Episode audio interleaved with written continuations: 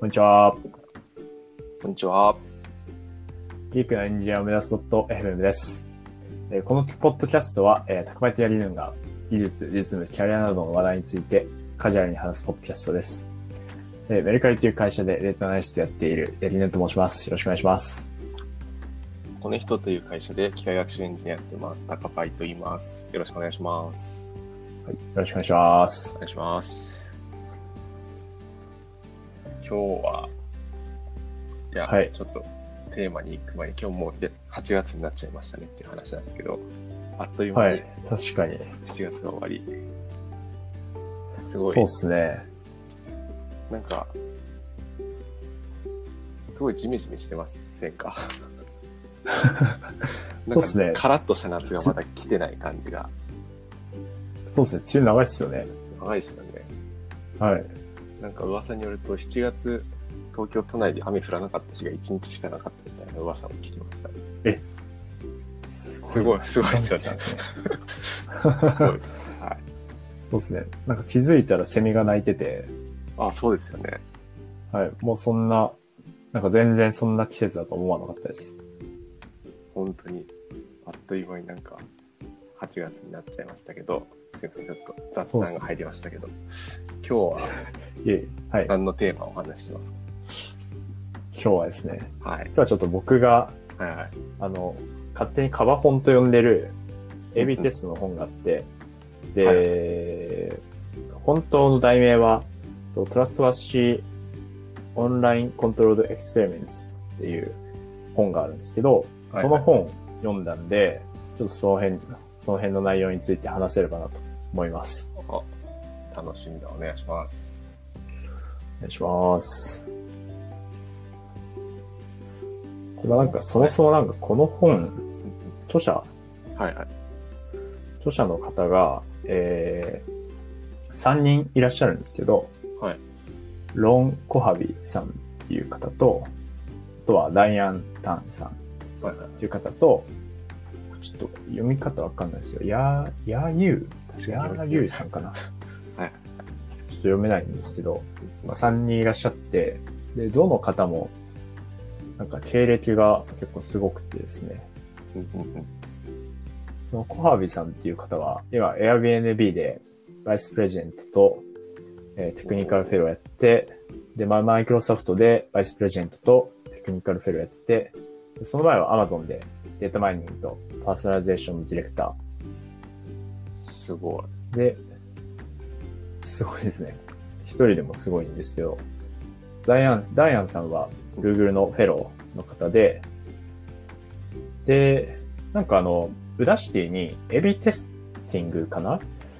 あなんかエビテストの無料のフリフリーのコースがあるんですけど、なんかそのコースで、あを、で、あの、講義を担当されてた方ですあ。あ、なるほど。あ、そうなんだ。はい。そうですね。へえ。そう、合成。はい。そうですね。あ、すいません。で、次のヤーユーさんが、今、 LinkedIn で、 Head of Data Science Experimentation の方です。でもっとマイクロソフトっていう感じです。でかなりなんか業界のトップランナーの方がはい書いてくださっている本っていう感じですね。すごそう。まあ、多分すごいんでしょうけど。ね。すごそうだね。へえ。そうですね。これ華ですね。結構有名な本、本自体も有名なんですかね？本自体有名、あ、ちょっと有名なんじゃないかなって、まあ、ちょっとわかんないですね。多分有名だと思います。確かなこと言えないですけど。まあ、日本、そうですね。英語版しかないんで、日本だと、まあ、なんかどうかわかんないですけど。うん。そうですね。わかんないな。どうなんだろう。有名なんじゃないかな。多分あんまりこのエビテストに関して、こう体系的にまとめたみたいな本ってはいなかったと思うんで、うんうんうんうん。はい。確かに確かに。いや、すごい良さそうだな。実際本の内容ってどんな感じのはいものが書いてあるんですか、あ、これは本当に、多分すごい体系的にまとまっていて、はいはい。で、まあ、AB テストって、まあ、その、どう、どうやって走らせて、どうやって分析するものだよね、みたいなところとか。まあ、そもそもなんで AB テストやるんだっけ、みたいなはいはいはい。ところから始まり、始まり、で、エビテストって、エビテストで、ど、どういう指標を、こう、改善していけばいいんですかねみたいな話とか、はいはいはい。あと、エビテストっていつ止めればいいんですかねとか、ああ、めちゃくちゃ気になる。そうですね。あとは、まあでもこういった倫理的側面もあるよね、とか、えまああとはちょっともう、なんか組織の AB テストの活用段階みたいなのも提示されてて、で、まあ最終的に行くと、なんか1万単位ぐらいの AB テストがこう1年で走るようになって、で、それはもう、あの、手動じゃ無理なんで、プラットフォーム、はい自動で AB テストできるようなシステムを作って、自動っていうかまあ集計とかを自動でできるようなシステム作って、やっていかないとダメですよね、とか、うん。はいはい。あとあの、エビテストやっていく上での、その落とし穴、なんか気をつけるべきところ、みたいなところが、結構僕自身は勉強になったところでした。なるほど。えめちゃくちゃ面白そう盛りだくさんですね。確かに盛りだくさんですね。そうですね。なんか英語っていうのもあって、はい結構読むの時間かかってきつかったんですけど。でも最後まですごい楽しく読めた本でしたね。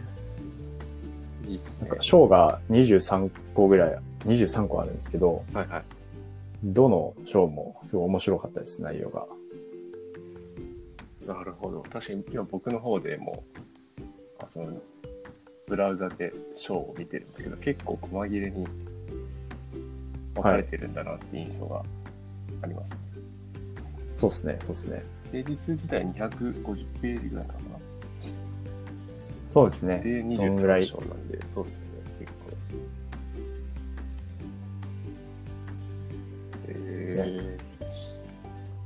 すごい、なんか気にな、聞きたいことが多すぎて何から聞こうかっていう感じなんですけど、お、はい。なんだろうなんか僕結構気になってるのが指標？どういうはい指標を見ればよいかみたいなのって、うん。まあ、実際今仕事でも AB テストとかしてるんですけど、はい。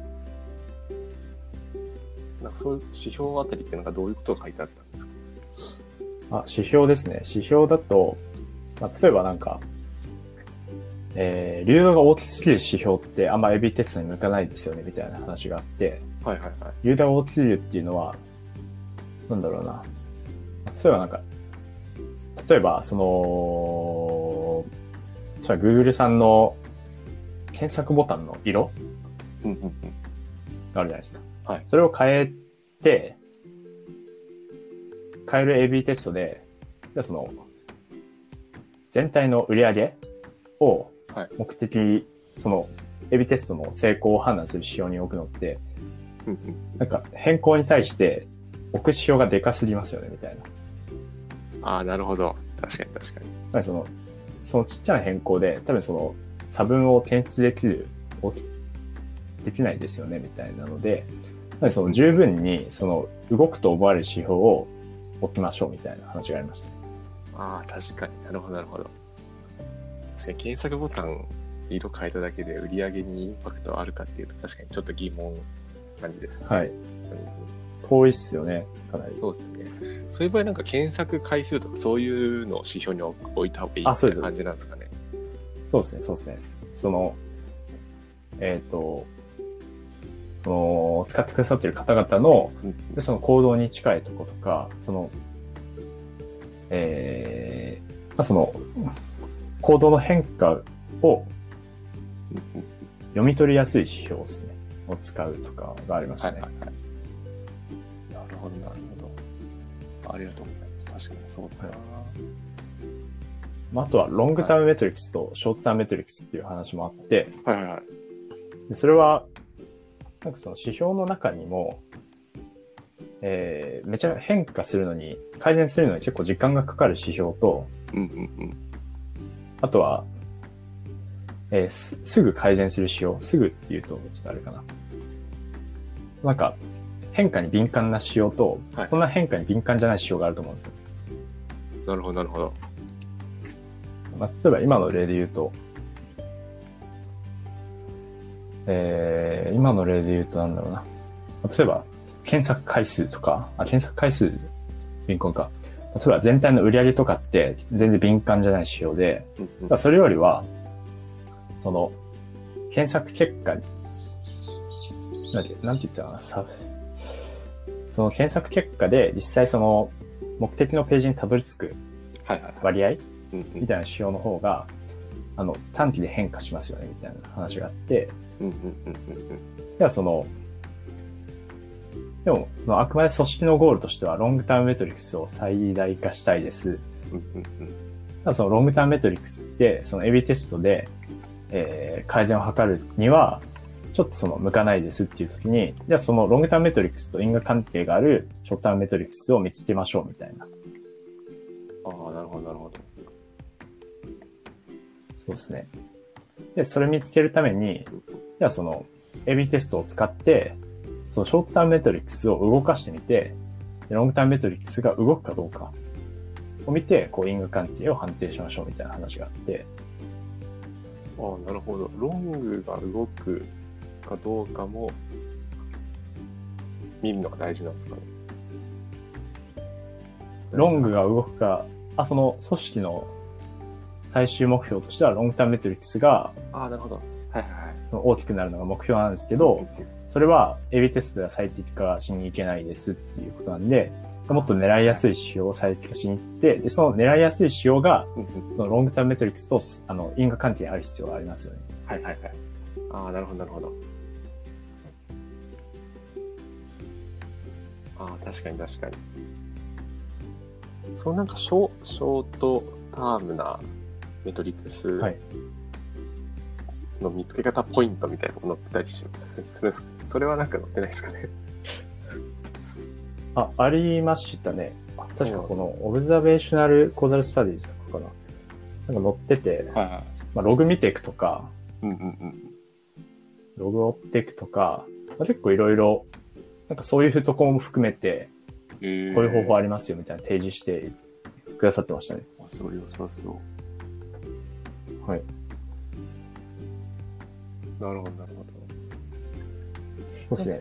ただちょっと分量多かったんで、僕もあんまり、いまいち、なんだろう、ちょっと今、こう、口頭で言えませんっていうああ、ええのがあります。ありがとうございもう一回読もうかなって思ってます。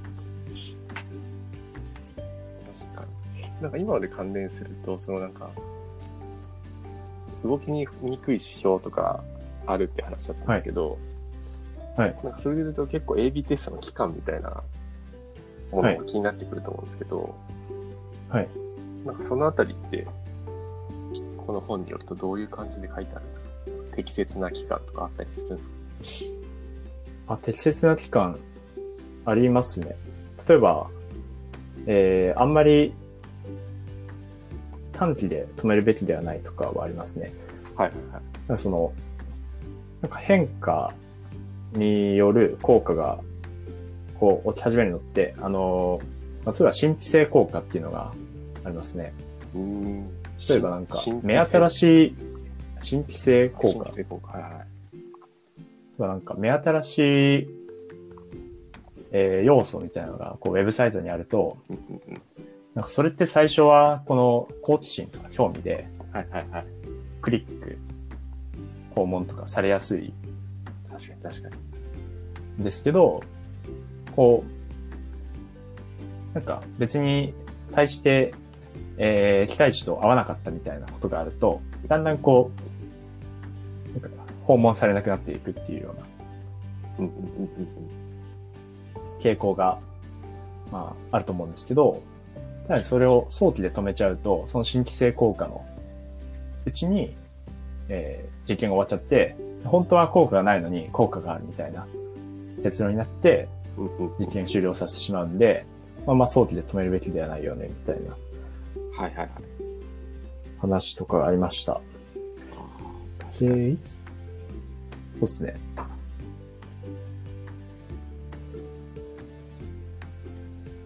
なんかレコメンデーションとかもそうですよね。なんか、そのレコメンデーションしあ、そうですね。レ直コメンデ後はーション、そうですね。直後はいは、結構その、今まで見たかったものが出てくる、きたりすると、まあ、クリックするけど、はい。なんかある程度時間が経つと、はいなん。かまあ慣れてくるというか、はい。そうですね。推薦に慣れてくるんで、それでクリックしなくなるみたいなうん。感じですよね。そうですね、そうですね。うんなんかレコメンデーションの、そのは、今のまさにその話も、確か入ってたと思います。うんうんうんうんこれは結構終わる、終わるタイミングというか、はい。なんかそういうの難しいなと思ってるんですけど、なるほど、なるほど。そうですね。終わるタイミングどうかなちょっとあんま、正直覚えてないんですけど、うんうんうんまあ、でもあれなのかなえー、はい。その、なんだろう、サービスにすごいネガティブな影響がななければ、割と長めにやってもうん。いいのかもしれないですね。なんかめちゃくちゃネガティブな影響があると、そ,、の、例えばユユーザーの体験がめちゃくちゃ落ちるとか、はい。なんかそういうのがあると、まあ、そんな長期ではできないよねみたいな話はあると思うんですけど、うんうんうん。めちゃくちゃネガティブじゃなければ、なんか、まあそこそこ長い時間やっても良さそうな雰囲気を感じてます、今のところ。そうですね、そうですね。そうですね。なんかその実験、エビテストの設計の時に、はいはい。こう、測っておくべきメトリックスの、なんか分類もされてて、おおなるほど、なるほ一つはその成功を測る指標で、ど。はいはい。もう一つは、ですね、確かガードレールメトリックスとか、なんかそういう呼び方してたと思うんですけど、そのネガティブ、うんそのネガティブが、ない、ないことを確認したい指標ですね。例えば、全体の売り上げとか、はいはいはい。なんかエビテストでそこが下がってたらもうすぐ止めた方がいいじゃないですか。はいはいはい。確かに確かとか、あとは、とデア、ダイ、ダイアグ、なんていうんですか、ダイアグノスティックスメトリックスっていうのがあって、に。はいはいはい。で、これは、その実験のそのランダマイズ正しく言ってますよね、みたいなのを測る指標で、へえ。例えばエビテストって、もう完全にその、ランダムに割り当てられているっていうのがもう前提の条件になってくると思うんですけど、その前提がちゃんとシステム上でうまくいってますよねっていうのを確認するために、ああ、なるほど。割り当てされているそのユーザー ID 数とかをはい測っておきます。へえ。いうのがありましたね。ああ、そういう指標も持ってるんですね。そうですね。へえ。指標の分類とかもありましたね。確かにネガティブになってないか確認しておく指標とかは、一緒に見るのめちゃくちゃ大事そうですね。そうですね。なんかランダマイズが正しくできてるかどうかって、はい。なんだろう。そのユーザー属性がちゃんとはい。統計的に等しく分割されてるかみたいなところもモニタリングしていくのが大事なんですかね。と、ちょっとそこまで書いてあったかどうかわかんなか、わかんないですけど、まあ理想的にはそうじゃないかなと思います。そうっすよね。はい。単純なところでいくと、あと女性と男性が同じ比率そうですねそうですねうんはい。思います。あとは、その、 diagnostics metrics が結構自分的に勉強になったなと思うのは、はいはい。と sample ratio mismatch っていうのがあって、はいはい。考え方があって、それは、その、まあえっ、と、バリアント間で、まあ、要はその、サンプル数がはい、なんか、違っちゃいますよ、みたいな話なんですけど、はいはいはい。まあ、それが起こったときに、まあ、例えば、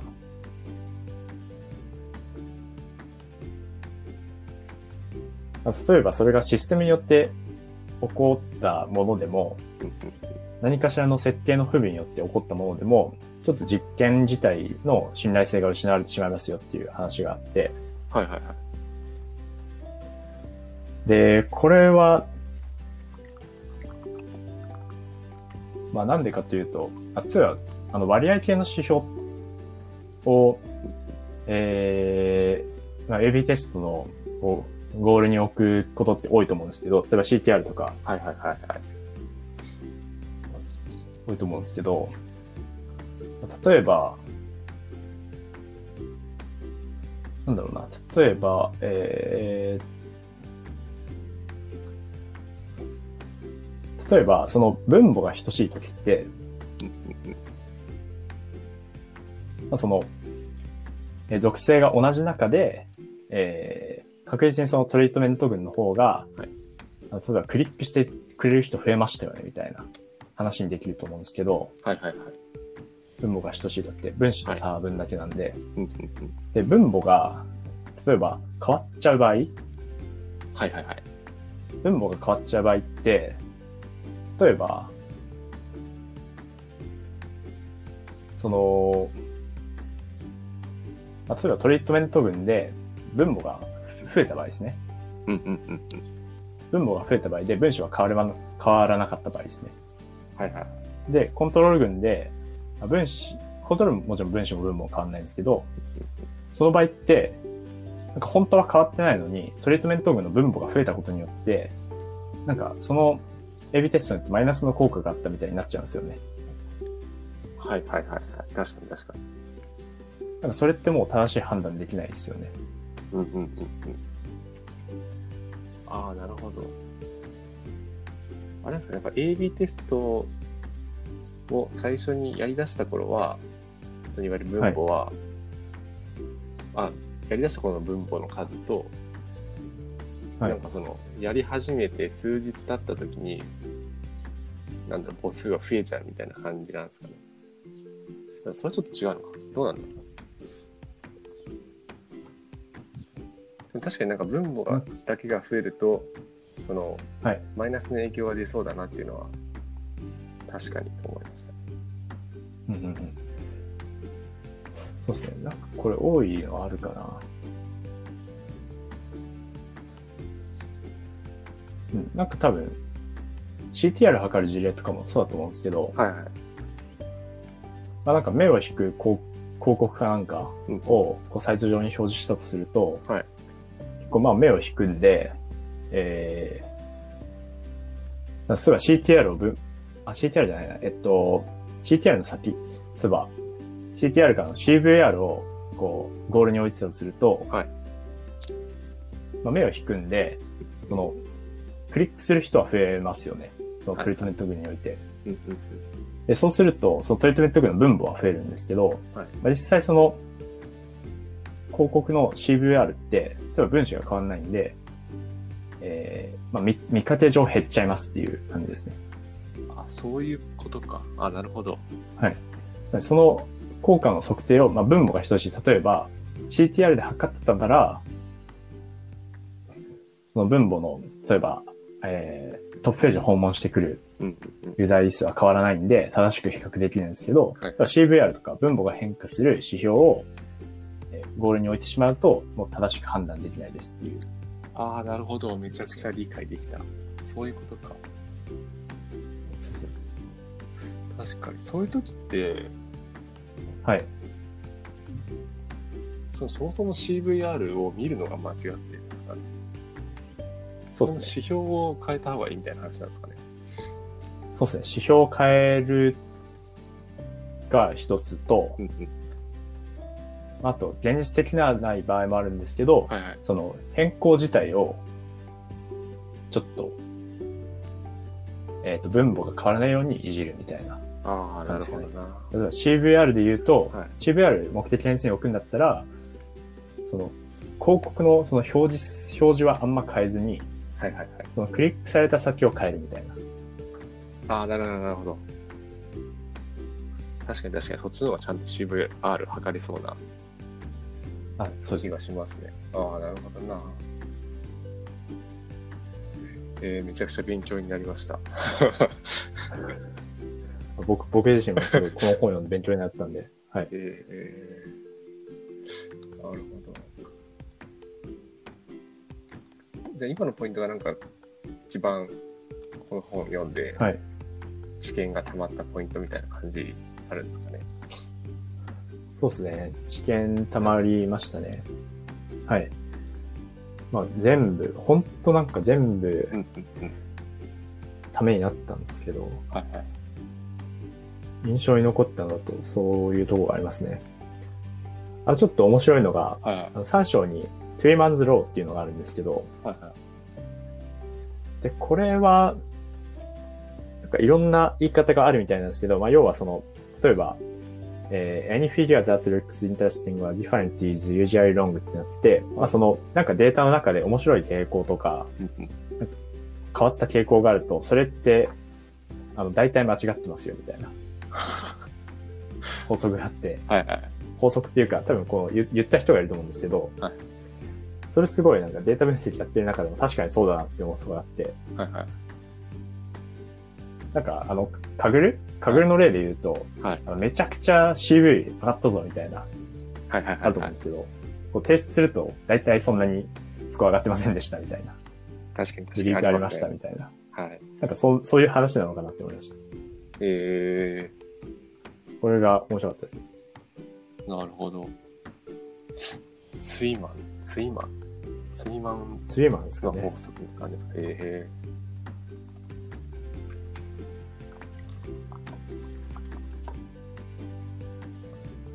ー、面白そう。なんかそのね。2章のはい。Running and Analyzing Experiments っていうところ、なんかエンドツーエンドエグザンプルってあるんですけど、はい。ここってなんかそのシステムに入れた時の、はい。あ、違うか。ここは、あ、なんか指標の設計からあ、そうですね。見てみますみたいな話か。あ、なるほど、なるほど。え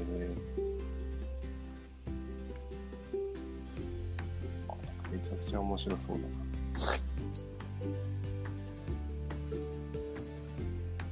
すごく良かったです。読んでみようかな。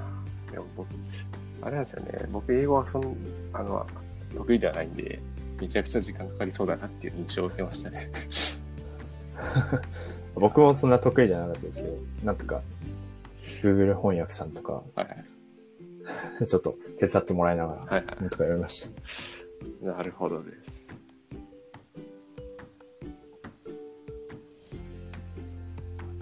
ちょっと僕も、積んどくしようかなと思いました。ぜひぜひ。はい。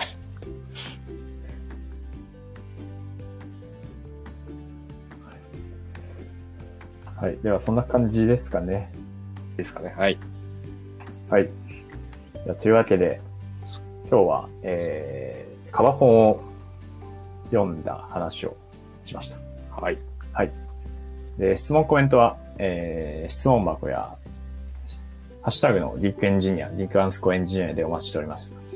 で、確かツイッターのプロフィールに、えーと、ポートフォリオサイトのリンク貼り付いてあるんで、そこから確か質問箱に飛べると思います。はい。はいで、ご視聴ありがとうございました。また次回もご視聴よろしくお願いします。お願いします。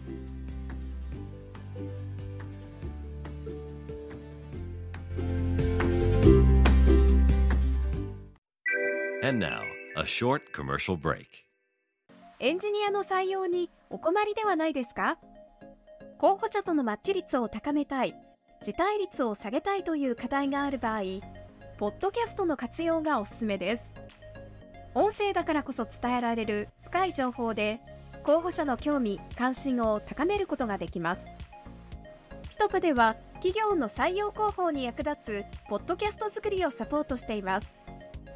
気になる方はカタカナでピッとパと検索し、X またはホームページのお問い合わせよりご連絡ください。